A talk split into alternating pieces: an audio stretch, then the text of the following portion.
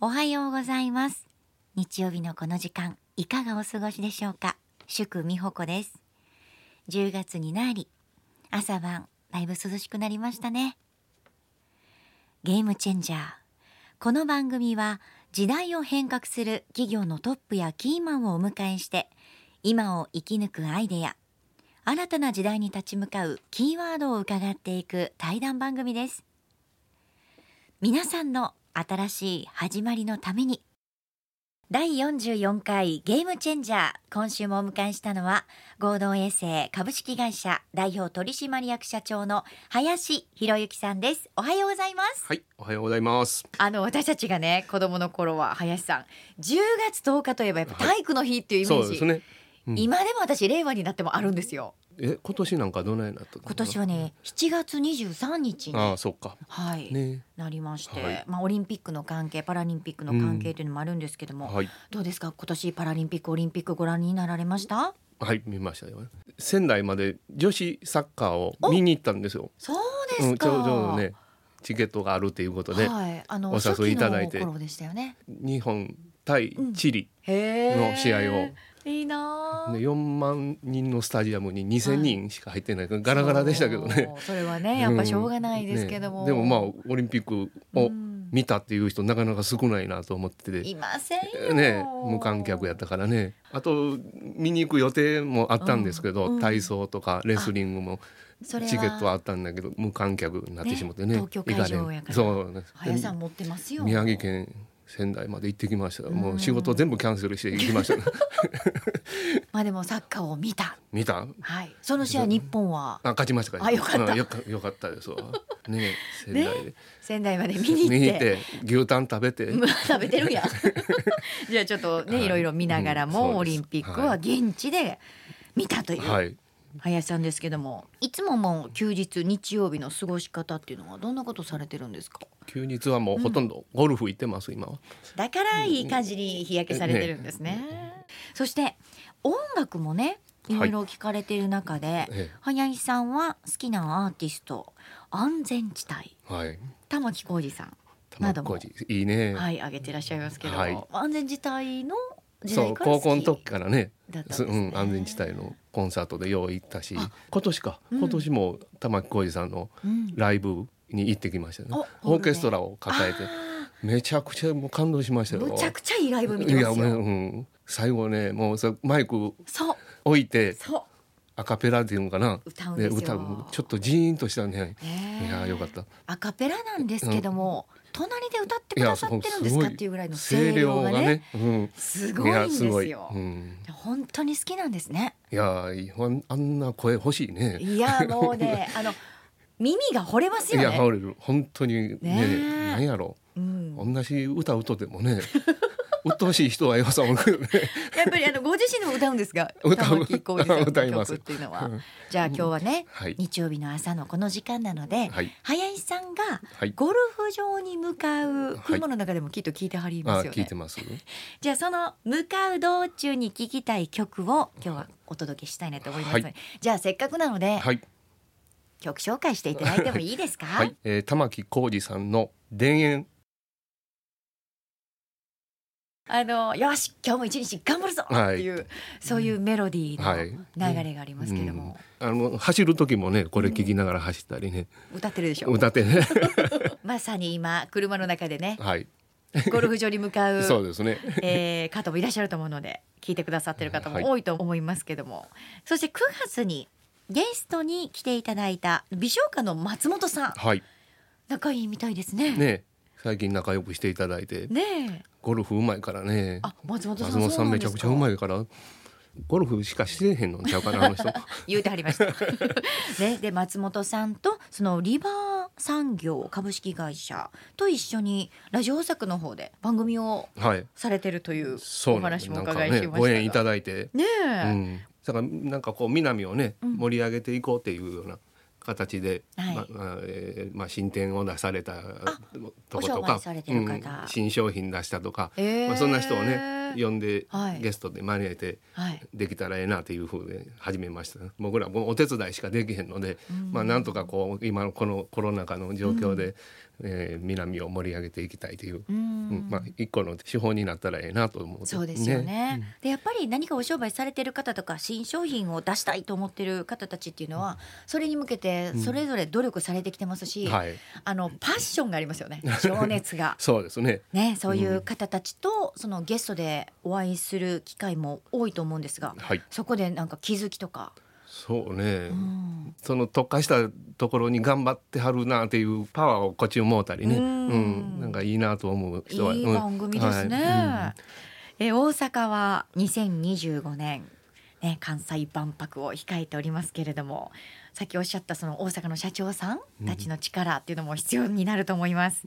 万博に向けての思いであったり大阪の持つポテンシャル林さんの中でどのようにご覧になっていますか？うんね万博なんとかね、うんまあやってほしいですよね。まあやっぱり大阪なんで食とうん笑いとね、うんなんかうまいことこうコラボしながら、うんまあ万博なんで未来に向けたこう発信ができたらうんおもろいやろうなというふうに考えてね。林さんの会社もぜひね、はい関西から世界に向けてね。なんか携わりたいですよね。できますよ。はい。だからまあ我々やってるこのうんペットボトルのキャップ集めてうんそれを売却してはい。で医療とか教育とかその辺にこう、まあ、ボランティア活動をしてる団体もうちがやってるんです。あ、そうなんです。はい世界に発信できるもうのもたんくさんあるねと思ますし、ないんかねリサイクルを通じてうんこうリサイ、えー世界に発信できるようなね、はい。ことがあったらええなというふうに思いますけど、まだまだ時間はありますよ。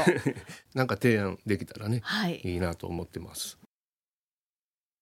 合同衛星株式会社代表取締役社長林博之さん。大正10年、1921年に創業した合同衛星株式会社。大阪市浪速区に本社を構え、廃棄物や不用品の回収・処理を行う企業として、南の飲食店や宿泊施設、住人や企業を長く支えてきました。林博之さんは1970年大阪市のご出身、2005年に社長に就任されました。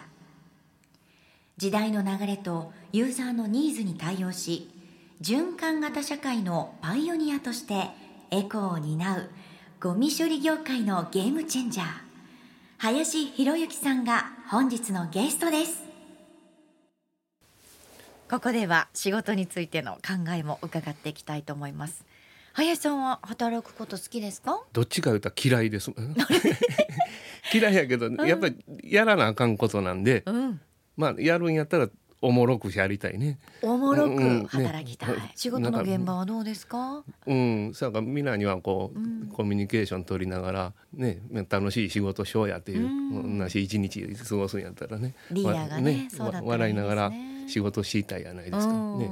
明るい現場なんですね。を目指してます。はい。で、やりがいもね感じられることも多々あると思うんですが、どんな瞬間？ご苦労さんとかうんお手紙もうたり、うん、いろいろ言葉をかけていただける瞬間なんかはやっぱり、うんあやっててよかったなとか家一軒とかこう片付けせなあかん時もあったりあーそうねですか。そんな時なんかやっぱりこう、はい。みんなスカッとしますやろ。なんだもうありがとうっていうやっぱりそういうお客様から感謝の言葉をうんいただいた時にやりがい感じますよね、そあんな時は。の。先週ね一般のご家庭で出たゴミうん。とか、はい。いろんなゴミにうん。お子様がメッセージをああそうですね。残してくださって、はありがとうっていう言葉が嬉しかったっていう話もしてくださいましたよね。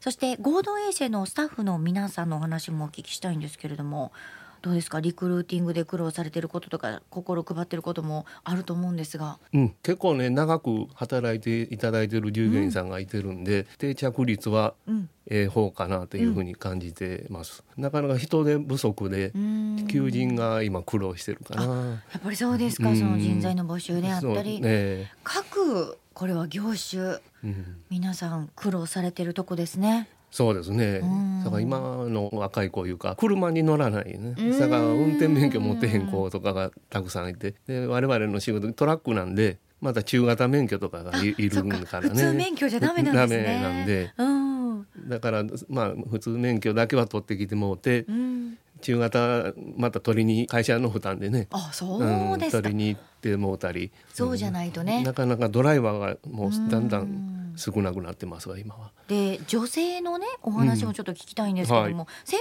門誌とかでは、はい。その業界で働く参拝女子はい。の特集が組まれたりもしてますけども、うん。ね。どうしてもこの男社会ね今まではそうでしたけどね。どどうですか、はい。女性を呼び込もうという動きも。今はねそういう取り組みも一部してましてね、まあそれしよう思ったらやっぱ会社の施設もね、うん。女性のトイレとかね、うん、そうです。うんはい。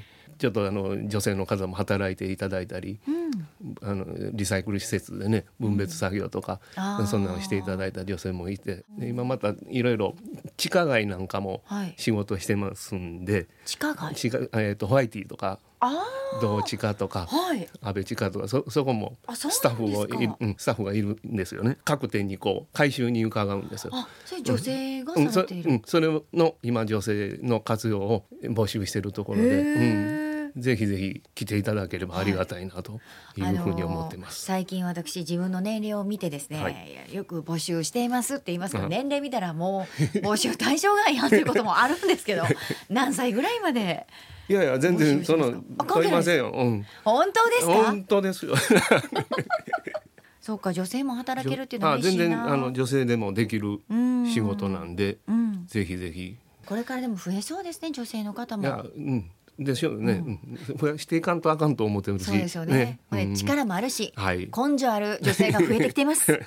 ぜひ採用してください。ぜひぜひお願いいたでもまあします。そんな時にねこんな方と働きたいっていうのもあると思うんですよ、そう。まあでもさっきも言ったおもろ仕事しできる人 笑顔 愛嬌のある人。そうそう、うん、ですね。それがい、うん。一番楽しいと思うけどね。機嫌ようやってほしい。う、うん、で社会にねこれから出る若い人たちもたくさんいらっしゃいますけども、はい。これから頑張る若い世代の方に伝えたいことって何がありますか、ね。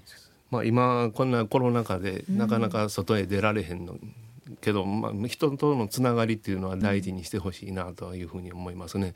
ね今いろいろな人とお読みいただいて、うん。だから今知らない業種の人がもうほとんどおれへんようになった、まあ素敵、うん、だから誰かにこう相談できる人がね、あそっか。あ。例えば、うん、飲食関係だったらこの飲人とか。食も飲食の知り合いも多いし、うん。どっか家潰れたと踏んだら工務店もいっぱい知り合いおるし、おー。もう電気屋さんもおるし、ね、そうですよね。もうだからドクターもね何人か知り合いおるから、うんそうか医療関係もゴミがね、特殊ですもんね。ああそうですね、うん。医療関係のゴミも今大変でね。何が一番？今あの軽症者のホテルがあるじゃないですか、はい。あれがもう二十何箇所大阪市内にもあって、うん。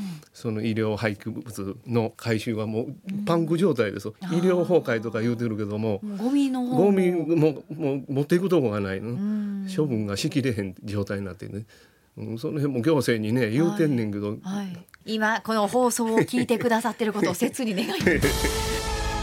FM Osaka. Game Changer.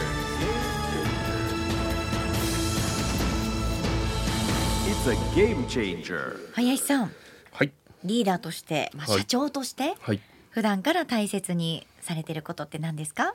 そうですね。従業員さんに対しては働いていただいてるという気持ち、で従業員さんは働かしてもらってるというね、うん。そういう気持ちをこうお互い持つっていうことが大事かなというふうに思ってて、そうですね、でまあ今のこの時代なんで創業者なんかは、えートップダウンで多分ねこれわしがこない言うたらこうや右や左やっていう今はそういう時代じゃなくて、ボトムアップの時代で、まあ、下のもんから、現場のもんからの意見を取り入れて会社を回していくということが大事かなというふうには思ってます。でもやっぱボトムアップ時代とともに変わってそうですね。っていそうことは大事や思いますよ今は。そうですね。もうだからもう従業員中堅のはい。課長部長クラスでも、もはい。う体育会系の、なやつがおったらもうあかんもう今それはあかんっていう。て多いんです。もう昭和チップが入ってるんです。体の中に。入ってる私も入ってますから すぐハラスメントや言われる時代やからね。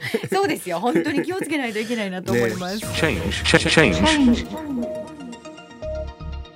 先週もお話に出てきたリサイクルのお話もはい。お聞きしたいんですが、はい。これはですね廃棄物処理業者にとってかなり大きな方向転換になると思うんですね。で社会全体を変えるゲームチェンジャーになり得るんじゃないかなと思うんですがはい。西成区のコンビはい。というところでこのリサイクルをそうです。はい。今されてるんですよね。どんな、え中心が瓶缶ペット、うん。で発泡スチロール、はい。蛍光灯もそうですし、うん。あと混合廃棄物っていうて、まあ、粗大ごみ的なね、はい。もんもありますしペットボトルなんかはね、はい。今はまあ服になったりねそうですね。その先ペットでできた服とか、うん、うん。でペットトゥーペットって言ってまたペットに生まれ変わる、今そういうのが主流になってきて。いいですよね。うん缶なんかはもう鉄のはい、素材になったり、うん。うん発泡スチロールなんかはあのプラスチック製品 CD のケースとかおーそうなんですか。うん文具品とか冊子とかね。文具品？ボールペンとか。へえうん発泡スチロールから、そうはいそういう製品に変わってます。知らなかった。皆さん知らず知らず使ってる商品が実はリサイクルでこう生まれ変わってるんですね。そうね。はい。いうのをもっとなんか私たちも知らなあかんなと思いますし、うん。また違う形で時代とともにはいこういう使い道があるんだっていうのが出てくるかもしれませんね。そうですねまあいろいろリサイクル技術はまあ年々進んでるんで、すごいですね。まあそんなんも次の万博とかもね新しいリサイクル技術がね発表できたりね驚くものを出してください。まあまあそんなに携われたらええなというふうには思いますよね。世界的にもゴミを有価物に変えるという動きが加速してますよね。この間の東京オリンピック・パラリンピックはい。メダルも実はそうなんですよね。ああそうですね。携帯電話でしたっけ？そうです、ね廃棄予定のスマホ、あとねはいカメラなどから回収された金属を原料に作られたっていうはい。世界でもその報道もされてましたし、はい。素晴らしいことだ素晴らしいですよね。うんそんな人のメダル噛んだらあかんねんそれで。いやほんまやでっていう。でねオリンピック・パラリンピックのその表彰台も実はそうだったんですよね、うんプラスチックの素材が使われていたっていう。すごいなねと思いました、うん本当に。でもね素晴らしいっていうのは簡単ですけど、はい。実際にこれを行うってなると、うん。設備投資はい。大変なんじゃないですか？いやそれは大変やですわね。うん。まあその施設を作るっていうのがまずね。お金かかるでしょ？お金かかるし、うん。まあリサイクル技術もそら機械屋さんがやっぱりこう主流になってくるんで、うん。で我々がこう提案することもあって、はい。こういう機械を作ってくれといううんふうにこう逆にこう現場サイドからはい。機械屋さんにこう提案してこういう機械を作ってくれ、うん。うん。そういう場面も多いですわね。なかなかそれから今うちらでもうん。傘ビニール傘ね、はい。あもう今も使い捨てみたいなもんじゃないですか。そうね。毎日もうすごい量が入ってくる。あれど,、ね。どうなるんですか？このビニールの部分とそう骨骨ビニールはプラスチック。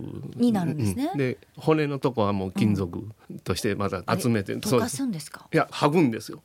ビニール透明の部分を剥いでプラスチック製品としてリサイクルされる、で骨の部分はん。金属くずとしてうん。また金属に生まれ変わるという、へそれを傘のこのビニールのところを外す機械を作ってくれってなかなかできひん。ね、もうね台風の次の日とかすごいこといになってます そうそうなんですよ。もう難波の街歩いてても、もうそれが溜まった時はもう何千本ってもう 傘の山がね施設内にできたこともあって、なんかそれあの外してねリサイクルの分別する前にはい、何かできないですかね、あ潰れた傘あー。で、できへんかな、それできたらいやもうほんまですね。世界のゲームチェンジャーになりますよ。ねえ。ねえ。はい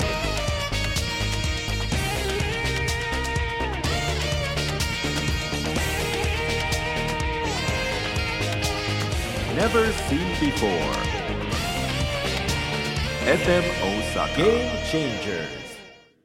今国内外で廃棄物処理業者やリサイクル業者の上場が、まあ、相次いでいたりうん、M&A などはい、再編が進んでいるっていうニュースもありますよね。はいはいで2017年の調べでは産業廃棄物処理業の許可を持っている事業者っていうのは全国でおよそ11万お社いらっしゃるんですね。はい、なるほど、で非常に多い割に、うん、実際に事業を行っているアクティブ数っていうのは全体の6割程度なんです。そんなんなんですかね。で合同衛星のようにこの歴史実績信頼を持つ会社ならこうした業者を束ねてもう効率的にねうん。かつ大規模な事業展開っていうのはできるんじゃないかなと思うんですよね。うん。なるほど今ねそれから廃棄物業界もその上場するぐらいのね大きい会社もできてますし、はい。ただ零細もめちゃくちゃ多いんですよ。すよねじいちゃんばあちゃんとかね、うんやってるところが。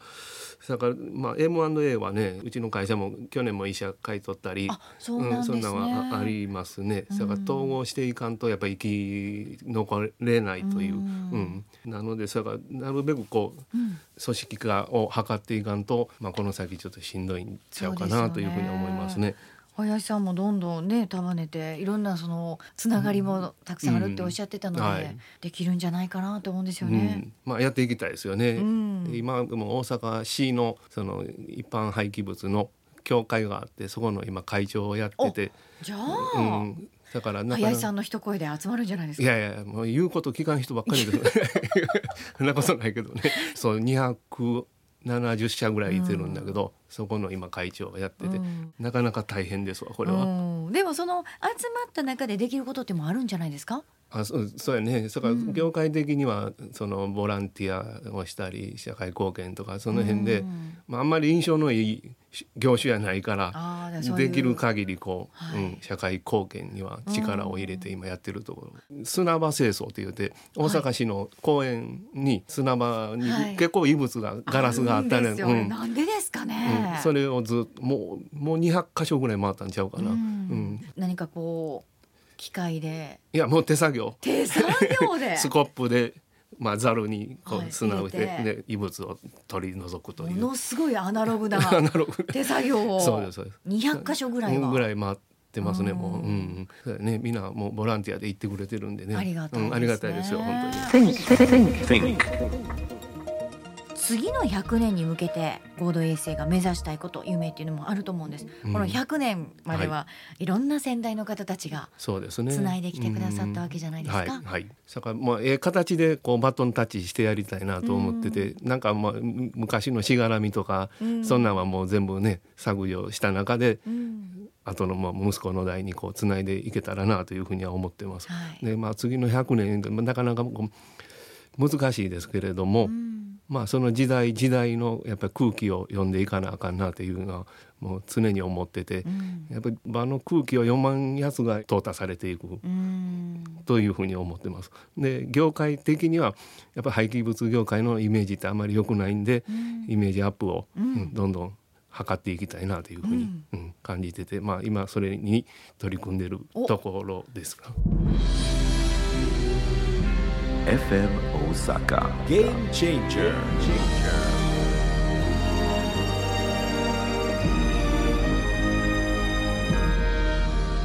2週にわたって合同衛星株式会社の林博之さんをお迎えして進めてまいりましたが最後にですねちょっとあの大きな話になるんですけども、はいコロナ禍、まあ、世界情勢暮らし方であったり価値観本当に変わりましたよね。ねえ変わりましたね。ガラッと変わりました。もううん。もう家ばっかり嫌やわもう。外に出たいよ僕は。そうですよ。ね。でもあの変化がね求められている時代だと思いますけども、ええ。私たち、まあ、うん日本人がこれから守るべきものはい。大切にしていかなあかんものって何やと思いますか、さあひね人とのつながりコミュニケーションって大事やなと僕はずっと思ってて、それからリモートとかね、うん家でこう在宅勤務とかやっぱり外へ出て、はい。電車乗って、うん。仕事場行って、うん。ランチでも食いに行こう。で帰りいっぱい飲みに行こうってそういうやっぱコミュニケーションがうん。ちょっとこのコロナで少なくなるいうかでですね。できないね状態にあるんで、うん。まあこれコロナ終わったらまたそういうふうにね、元に戻ってほしいなというふうには思ってます。そして一方で私たちが今本当に変わらなきゃいけないな挑戦していかなあかんなって思うことは何だと思いますか？まあ日本は、うん。ほんま僕はえええ国やなと思ってて、まあよそのニュースとか外国のニュースなんか見とったら日本人でよかったなというふうにははい。常に思ってるんですよね。どうやろう今まあ政治がどうのこうのあるけれども、うん。まあ今の日本を大事に、うん、うん、していきたいなというふうには思ってますね。総理大臣みたいな 発言がありましたけども。で税金もうちょっと上げてもええかなと僕は個人的に思ってて。そうですか、うん。私はちょっと困るなと思うんですけども。あ社会保障をもっと充実するんだったらやっぱり税金取らんと、そっかそっか。難しい。海外でもそうですもんね、ねですよ。うん。税金取る代わりに、はい。あの代わりにその制度はしっかりしてる、はい、安心してじゃあ住うん、める街、ですよね。国にしていきたい。はい、はい、です。ということですね。それでは先週もお言葉いただきましたが林さん今週も最後にねはい、リスナーの皆さんが勇気の出る言葉はい。